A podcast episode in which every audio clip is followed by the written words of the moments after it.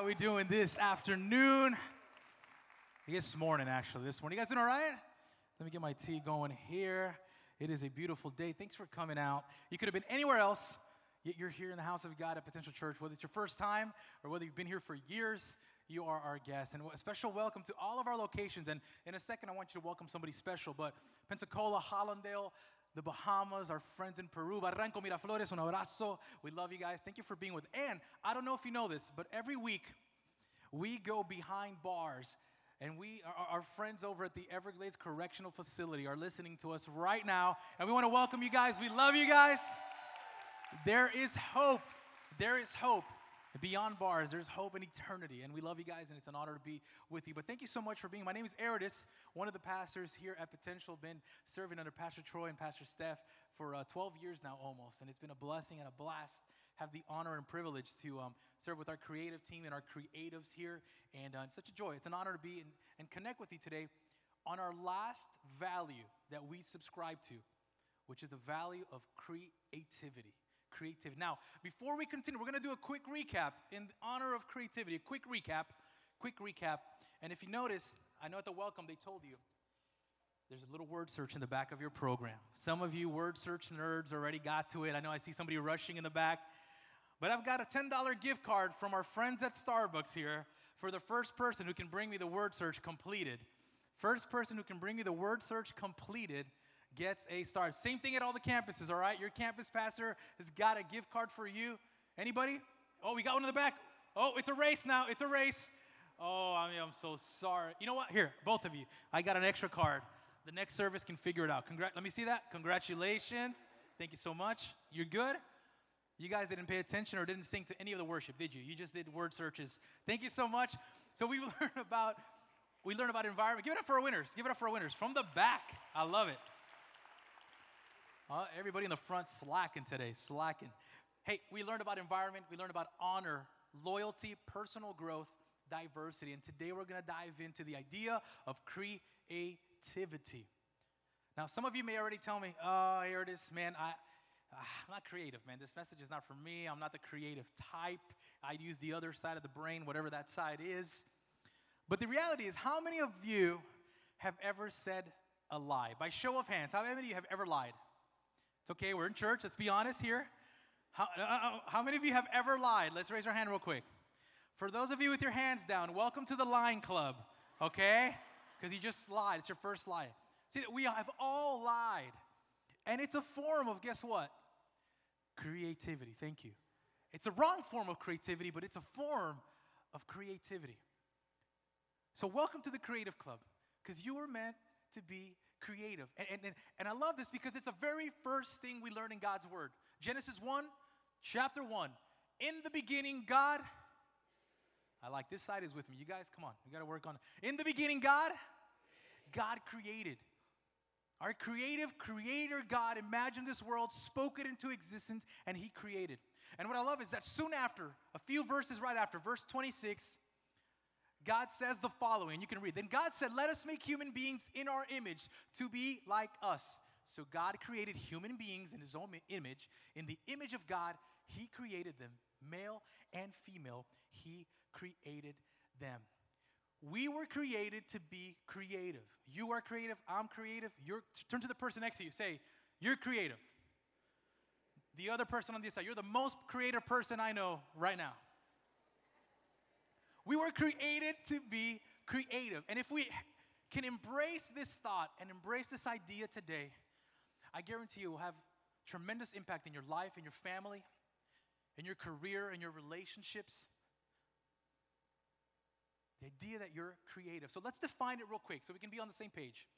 I put it in your program, it's in your outline, it's on the screens. Creativity, the discipline to make new things or think of new ideas, to stay in the room past the first idea. It's a process in which one uses imagination to create new things. Circle that word, imagination. See, and in my time preparing this past month for today, I came to realization that in order to be creative, in order to create, which is the act, which is the execution, it's the doing, it's the actual execution of the idea, we must first engage our imagination. We must first engage our imagination. So I defined it here for us as the image making power of the mind. The act of creating or reproducing ideally an object not previously perceived. It's the mind's ability to see what is not yet there. Imagination, it's our mind's eye. And in order for us to reach our creative potential, which we all have, now some of you today, you're artists, you're painters, you're videographers, you're singers, you're dancers, you're fantastic. You've developed your creative gift, your creative potential. But we can all unlock our creative potential if we unlock and understand the power of imagination, the power of our thinking. Which brings me to my first point today that my imagination shapes my life. Circle that big. My imagination shapes my life. In Proverbs 23, verse 7, Proverbs 23, verse 7 says, For as he thinks in his heart, so is he. Proverbs 23, for as he thinks in his heart, so is he. Later in Proverbs 4, be careful how you think, for your life is shaped by your thoughts. See, this is God's way of telling us how He is going to work in our lives through your thoughts, through your thinking, through your imagination. See, if you're the type of person that says, I can do it, or maybe you're on the other side and you're like, I can't do it, guess what? You're both right. You're both right. If you're the type of person that says, ah, I can never imagine myself doing whatever, guess what? You won't. For as he thinks, so is he. There's power in your thinking. And there's a self fulfilling prophecy, really, that starts in your mind. How we think and how we imagine is key to how we live and how we act. And over the years, I've gathered with, with the idea of being Imagineers, being creative. It's, it's been a field that I've, uh, I've loved, and I've worked with creatives all my life. So I've gathered a few quotes about the idea of imagination some famous authors and figures that you'll recognize. Just the power of imagination in shaping our life. Albert Einstein said, Imagination is more important than knowledge. Logic will get you from A to B, but imagination will take you everywhere. The true sign of intelligence is not knowledge, but imagination. The writer George Bernard Shaw said, Imagination is the beginning of creation. You imagine what you desire, you will what you imagine, and at last you create what you will. Famous author, one of my favorite writers, C.S. Lewis says, Imagination is the organ of meaning. On the screen, if you follow Napoleon, the French Napoleon Bonaparte said, Imagination rules the world. Philosopher Pascal, imagination decides everything. The writer William Arthur Ward, if you can imagine it, you can achieve it. And if you can dream it, you can become it. The famous theologian George Lucas of Star Wars, I'm just kidding, says, You can't do it unless you imagine it. And then the great Walt Disney. Disneyland will never be completed. It will continue to grow as long as there is imagination left in the world. And the truth is that in our lives, in our spiritual lives, in our relationships, we can also continue to grow if we allow God given creativity, God inspired imagination to shape our lives. So we know that it shapes our lives. Point number two is that my imagination shapes my faith. Underline, shapes my faith. In fact, you cannot live by faith without first engaging your imagination. Did you know that? Unless you saw a burning bush this morning, which is also engaging your imagination. We must first engage our imagination to see God, to understand who God is. It's essential to our faith, and it's part of our faith. We can't have faith. And so, so what is faith? What are you talking about? So, is it my, my mind's eye, faith? Talk to me. Well, I'm glad you asked. Hebrews 11. This is the Hall of Faith, the Hall of Fame. Hebrews. I, I was actually originally going to talk just about Hebrews 11 and break down every hero of the faith and how God used imagination to make them heroes of faith. And you can do that in your own time at home. But we're going to focus on one passage here and one specific hero. But the question is what is faith? It is a confident assurance that what we hope for is going to happen. It is a certainty that what we hope for is waiting for us, even though we cannot see it up ahead. See, notice here in Hebrews 11, we're reminded that there's two ways of seeing. One is our physical, our physical eyes, and then our imagination, our mind's eye. And we, we, we learn that hope is what may happen, it's the idea of what may happen, but faith is what we will believe will happen. And we must engage our imagination with hope. Before believing something, we must first hope and engage our imagination to believe.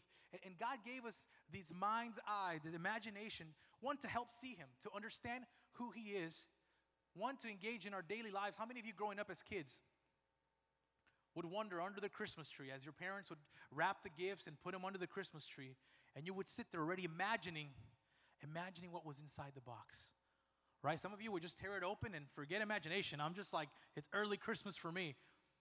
But we would use our imagination to do those things. But in, in, in spiritual terms, God's given some tools. For example, Lord's Supper, the communion. Many of you partake every week after service, it's available here. What, what is the Lord's Supper? What are we doing in remembrance? We're engaging our imagination, our minds to be reminded of the price that was paid on the cross, the blood that was shed, the body that was broken for you, for me. That's what communion is. That's what the Lord's Supper is. It's an ordinance. What, what about baptism? It's a picture, it's a celebration of a changed life, of a changed heart, going under in the water and out with a new. What's God doing? He's given us tools to engage our imagination. And what I love in the Hall of Faith here is the story of Abraham. Many of you know Abraham. And in Hebrews 11, it's one of the main characters as God breaks down Moses and Sarah and other, other heroes of the faith. But I love it that God, kind of knocks on the door. Abraham's like, hey, Abraham, here's the deal. Um, I'm going to change your name. His name was actually Abram. Abram. And at 90 years of age, God comes and changes his name to Abraham, which means father of all nations. It's a big name, powerful name. Now, mind you, Abraham is 90 years old with zero kids. Zero. Nada. And actually lives a whole another decade of his life, a whole another 10 years or so, without children. Still called Abraham, father of all nations. Now, now, now picture that going out into town into dinner with that kind of name and his wife, and you're checking in at the restaurant. Hi, here, party for two. Oh, Mr. Abraham, we've been waiting for you, father of all nations, huh? Are your thousands of kids here? Uh, yeah, no, sorry, no kids. See, pretty, pretty, pretty embarrassing, probably, right?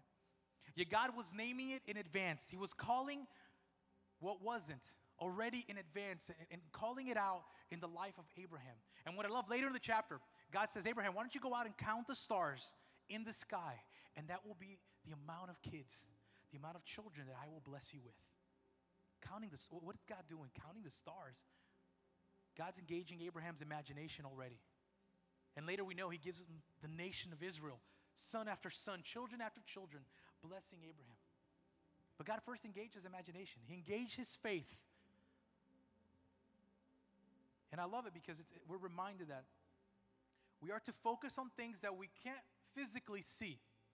Look, look with me here in your outline, 2 Corinthians 4:18. We set our eyes not on what we see, but on what we cannot see. What we see will only last a short time but what we cannot see will last forever. A simple thought, a simple idea. See this table right here? I can see it, I can touch it.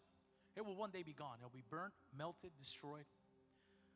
But the things we cannot see, the soul, the Father, the Son, and the Holy Spirit, the things of eternity, the things that God wants us to engage in and focus on. That's the commandment. That's what He wants us to be using our imagination for. I'm reminded of the quote, one of my favorites, Billy Graham. He says, Can you see God? You haven't seen him, have you? I've never seen the wind, but I see the effects of the wind, but I've never seen the wind. There is a mystery. There is a mystery. Let's enjoy this together.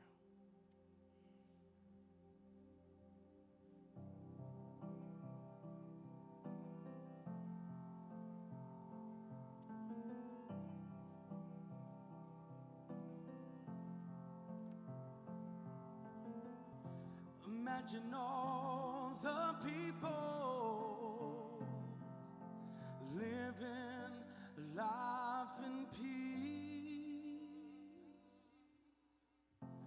You might say I'm a dreamer, but I'm not the only one.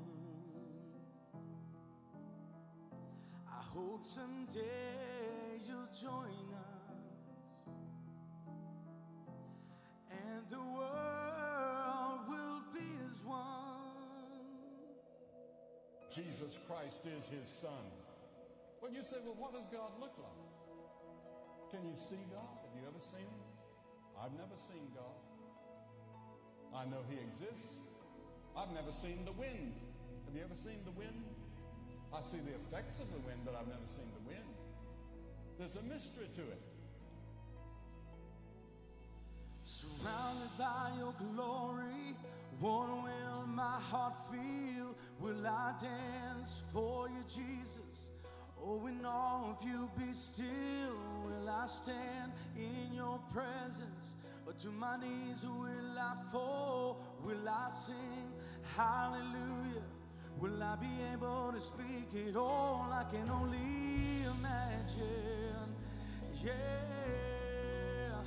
I can only imagine. Oh, yeah. Surrounded by your glory, what will my heart feel? Will I dance for you, Jesus? Oh, in all of you be still. Will I stand in your presence? But to my knees will I fall? Will I sing hallelujah?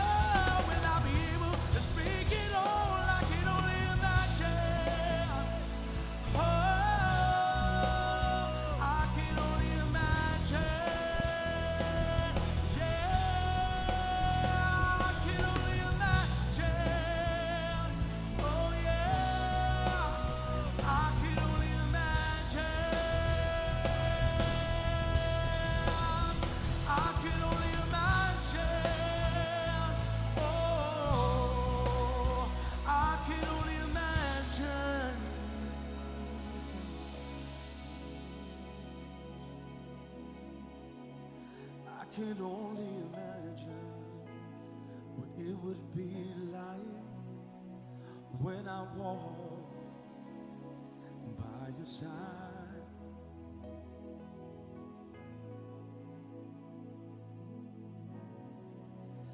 I could only imagine.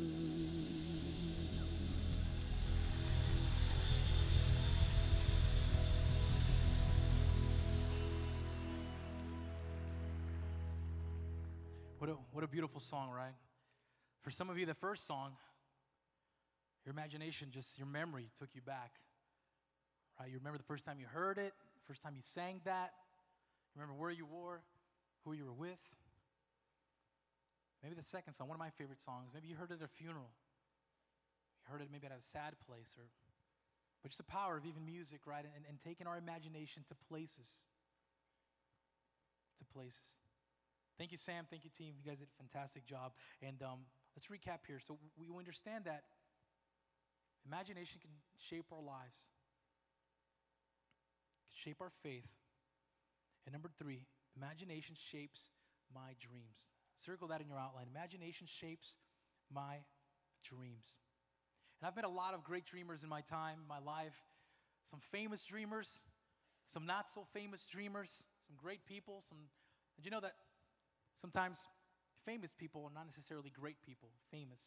Sometimes great people are not necessarily famous people. It doesn't go hand in hand. But one thing I did discover in meeting some great dreamers is the following: the great lives are built around great dreams. We're going to unpack that a little bit. Great lives are built around great dreams. And I don't know if this is going to be a surprise to you, but we are not necessarily born great. Do you know that?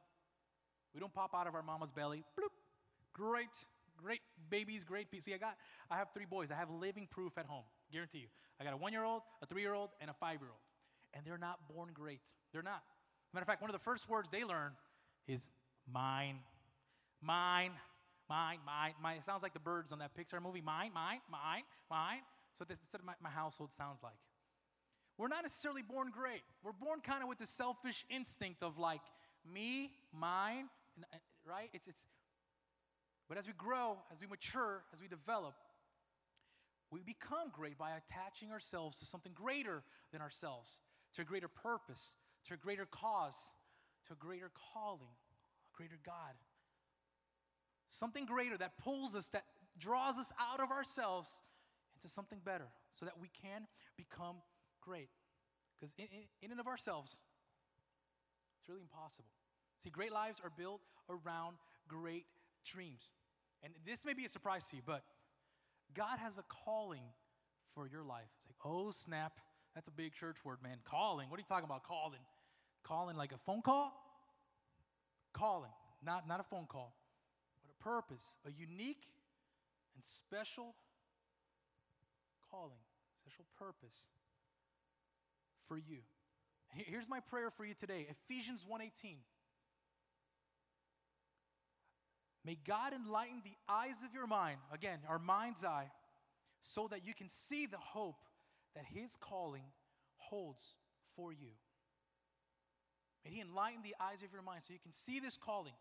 And we know that when, when there is no vision, when there is no dream, when there's lack of what the people perish. We find that in Proverbs 29 18. Where there is no vision, the people perish. So God wants to engage your eyes, your, your imagination, to reveal the calling He has for your life. You know, when I graduated high school, I had um, I had my my life mapped out. I had a pretty blueprint. Had a vision board, my goals. I actually graduated graduated early from high school. Went to Miami Killian Senior High School. Any Cougars in the house? No. Awesome. Went to figured. I figured. It's down south. It's dirty south. All right. And um, graduated early. It was weird. I was bumped grades, and I had come from Brazil, and it was kind of weird. And I was either old, too old for my grade, or then too young for my grade. And I graduated early, so I ended up taking some college courses, which ranked my GPA up. So I had it. I had it made. Got scholarship into UM for the sound engineering program, and I like, that's it. I thought I was gonna be the next, like the Brazilian Jay Z, like Emilio Estefan, like that was gonna be Heredes, like the Brazilian sensation, recording producer. I had it made going. I was driving the car of my dreams. It was a Mustang 5.0, stick shifts, all souped up. I spent every penny I made in high school in that car. So sad, unfortunate. Because then you have kids and you find out that car seat doesn't fit in the back of that car. And um, that's another story. That's another message. But I, I thought I had it mapped out. Things are going great. Fantastic. Yet still at the end of the day, at the end of my classes and the career and, and, and diploma on the wall, I was coming up empty, coming up with like, man, but God, I'm using this gift and I'm using this talent and my, my GPA says I can get this and my ACT score is looking amazing and SAT score, woo, I got this. Thank you, God. But right, yet this void and this lack of significance or lack of satisfaction in my life. And it wasn't until one day, mentor at the time, my mentor was Pastor J, Pastor Joshua Jefferson, my youth pastor. And this is back in, I'm going to date myself, 1999, year 2000, where sat me down and said, H, listen, yes, you're, you're a gifted dude. God's given you some gifts. But you're dreaming too small. You're dreaming too small. You're relying on these gifts and not seeking God and His calling for your life and for these gifts and for everything that He gave you. I'm like, wait, what, what you? So yeah, he, he's the one who sat me. down and said, listen, God's got a calling for your life, and until you surrender to it, until you understand how it lines up with His vision and His dream for you, you will be miserable. I guarantee it. And amazing how God did that. See, on that, that day, I understood the following, and it's in your outline that God's dream for my life was way bigger than my dreams. God's dream for my life was way bigger than my dreams. And amazing how God used that because, you know, little did I know, he was 26 years old at the time, my youth pastor. Six months later, he would pass away, he would die from a rare leukemia disease that kind of took over his life. And I found myself actually stepping in to fill his shoes. And how God was preparing me, how he was preparing me to understand calling, to understand surrender to something greater, something bigger than something that I thought I could do, something thought I could map out, and the career plan was made. God had something. Listen, I got something bigger for you. And, and read with me here in Ephesians chapter 3. Because maybe you struggle with this in, in dreaming big, dreaming God sized dreams. So God can do anything, you know, far more than you can ever imagine or guess or request in your wildest dreams. He does it not by pushing us around, but by His Spirit working deeply and gently within us. And we're going to get to that second part about the Spirit, because the Spirit is the source. And we'll, we'll, get to it in a second. But I want to focus on the first part, because, see, I've always been an optimist. I, am a, I'm, my motto is the best is yet to come, and, and my, the cup is half full, and I'm a big dreamer. Yet God is reminding me here, say, H, okay, but I could do far more than you could ever even imagine in your wildest dreams. See, we have no idea once we surrender to God what He can do with our gifts, with our lives, living in full satisfaction, in full surrender, finding significance. And I've prayed and talked to so many of you each weekend. Maybe it's up here, you come and we, we have a conversation, or in the lobby, we're at our locations. And you've come celebrating, right? The conversation starts, oh, H, I just want to celebrate that I, you know, I got my master's and I'm on my way to the PhD. Or maybe the startup company's going fantastic. We opened and I hired six employees. Some of you, you made your first million by the age of 30, like, whew, amen. Yet the prayer is always still, but there's this emptiness, there's this void, there's this search for, for more, lacking significance and lacking satisfaction. And I wonder if it's because we're letting the size of our gifts determine the size of our goals. Instead of doing the following here, and it's in your outline. We must let the size of our God, not the size of our gifts, determine the size of our goals. Time and time again, we do the opposite, right? We rely on our strengths. How much money do I have in my bank account? What's my LinkedIn network worth? How's it looking? When God got something so much bigger for you, if you would just engage, just imagine with Him. As a matter of fact, potential church next year, it's a big year for us as a church family. We're coming up on 40 years. Did you know that? 40 years celebration. Yeah, come on. 40 year celebration, four decades of 40, no, four decades of life change. That's it, right? Four decades of life change. I gotta do my math there. Four decades of life change. Now think about this 40 years ago, our friends down at Sheridan Hills Baptist Church, down east, all the way, almost down by the beach, had a dream, had a vision. Say, we're gonna go west. We're gonna go where the flamingos and the roads meet. We're gonna go where there are horses. We're gonna go out there. There's nothing out here. But they imagined it, they dreamed it, and said, We're gonna go. Criticized for it. It's like, wait, what, what, are, you guys, what are you guys doing? What do you guys think you are? What, what are you talking about? later purchasing the acres of land we sit on here today at our Cooper City campus. People thought they were nuts. You guys are crazy. What do you, who do you guys think you are buying 15 acres of land in the middle of nowhere? Come on. Fast forward a few years later, we decide to go international. God opens the doors to go to Peru, to open two locations there, to go to the Caribbean, go international, take our broadcast worldwide. Recently, going to Puerto Rico. And then People are like, what, what, what, are you guys doing? Who do you guys think you are? Why? Why? why? What? And I've come to realize that's the wrong question altogether. You know that? Because it's not who do we think we are. The right question is who do we think God is? That's a right question. And that's my question for you. Who do you think God is?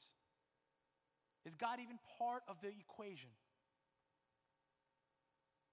And you're probably thinking right now, H, easier said than done, bro. Okay, easier said than done.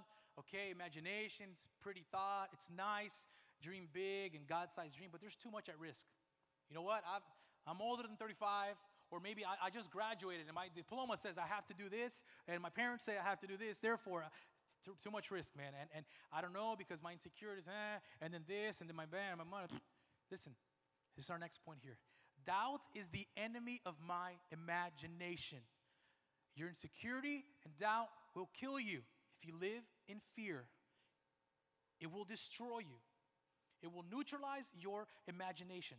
Why is it that kids, can have so much imagination, can be creative, because they're fearless. They don't fear failure. They have not let the enemy of doubt seep in and take control.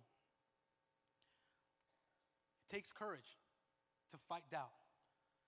As a matter of fact, somebody who's fighting their doubt, who's being courageous right now, actually, I want to, is somebody who's on the stage with me. Actually, this is my wife of 13 years, 13, 14, around there ish. Whoops. Crap, let's pray. no, 13, 14 years. Um, this year we celebrate 14, I think, yes. but you know what one of Marcy's greatest fears in life is? Period? Is standing on a stage in front of hundreds of people. Straight up. Hates it. Hates it with a passion. Yet she's being brave and being courageous today, facing her fear in the face, and here with you guys today, painting. Now you have to use your imagination. Give, give it up for my beautiful wife. Thank you, love. And that, that's, what, that's what courage is. Courage is not preparing or studying. Let me study and prepare or learn this or save up for this. And then, no, courage is stepping out and facing what you fear the most and doing it anyway. And in the middle of that, figuring it out, trusting God and saying, that's courage.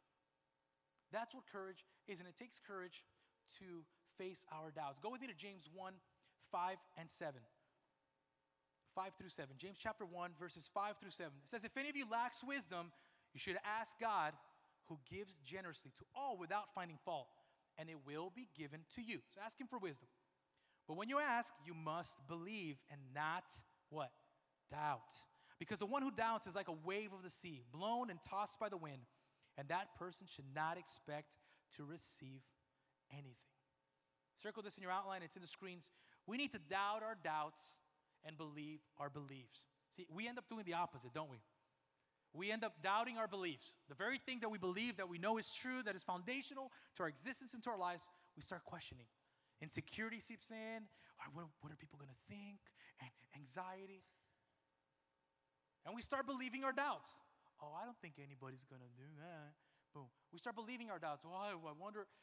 We need to doubt our doubts and believe our beliefs. There's a choice. You can live in fear or you can live in faith. And I love this next story found in Mark of a man who doubted. Because, man, if you're like me, I've, I've, got I've got a list load of doubts. I mean, I got doubts, I got questions. On anything and everything, you name it, I've got doubts. So maybe you're like me, and, and I'm comforted by this story and the vulnerability of this story of a man who comes face to face with Jesus and shares about his doubt. Now, he comes to Jesus asking for healing for his son. That's a big deal. That's a big deal. He comes crying out to God to heal his son. And the story picks up right here, Mark chapter 9. The father says to Jesus, Have mercy on us and help us if you can.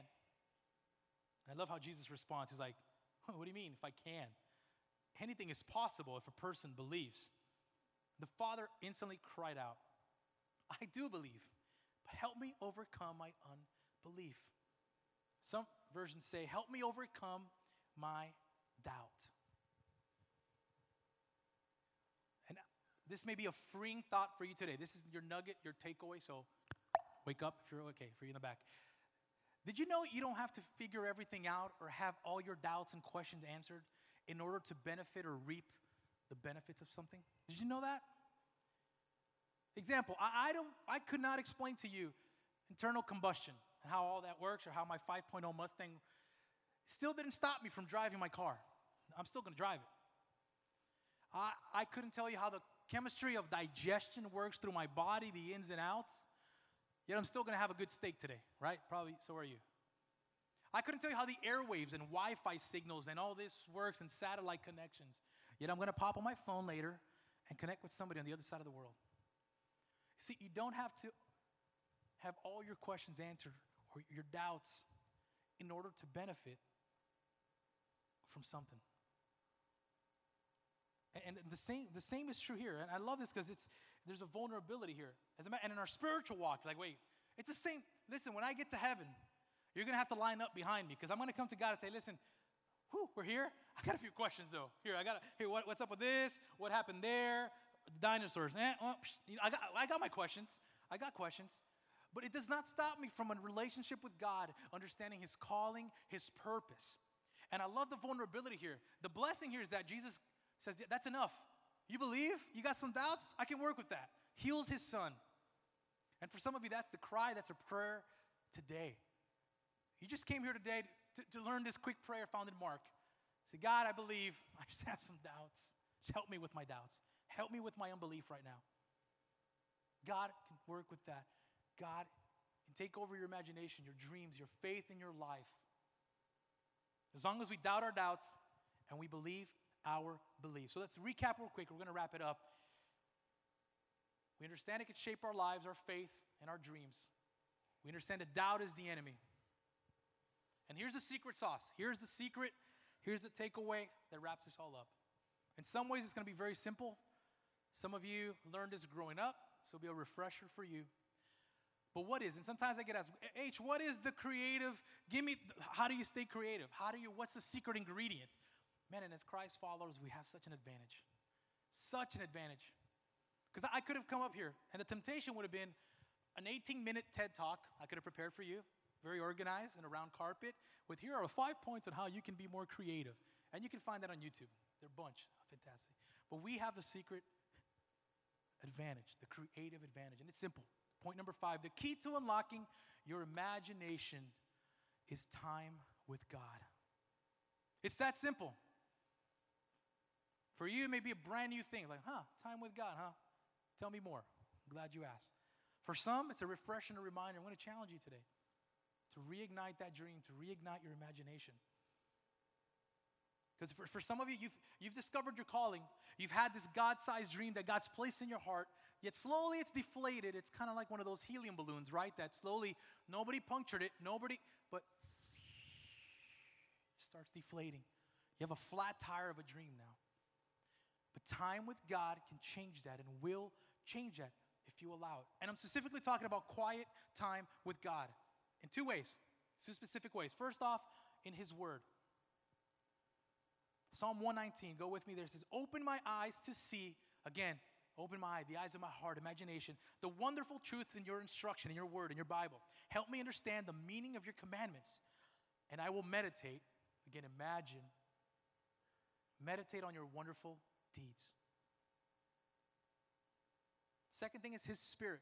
We talked about it a little earlier. We talked about in Ephesians, and now we go back here in John, where he would send a helper. I will ask the Father, and he will give you another helper who will be with you forever. That helper is the Spirit of truth. And you know him because he lives with you and will be in you. See, and that's the difference we talk about meditation and imagining.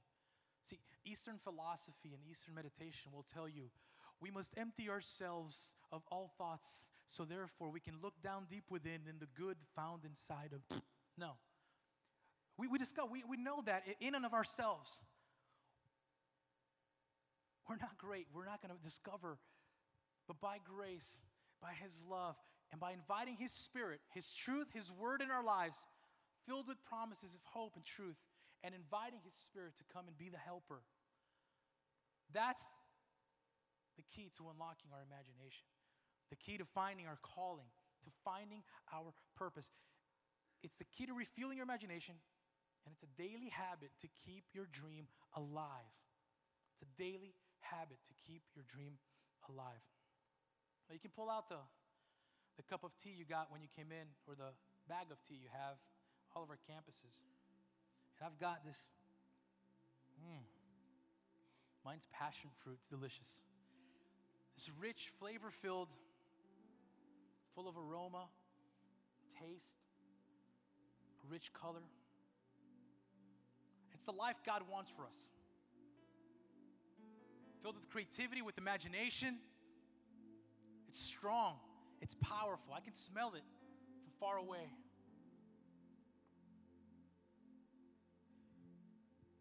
We want that, and God wants that for us. But here's how sometimes we live we come to church on a Sunday, good service. I sang some songs, it's pretty good. That, that I raised my hand two times. Then maybe we, you know, it's a good summer, so I'm to come twice a month. Look at that. Whew. So he came second time around. Oh, and guess what? You know what? We need to do something good for the kids. So let's let's go to Mission Saturday so the kids can see us do good because it's important to raise them doing good. So we do that again. And while good things, it's important, and we want, we wouldn't want to forsake the gathering.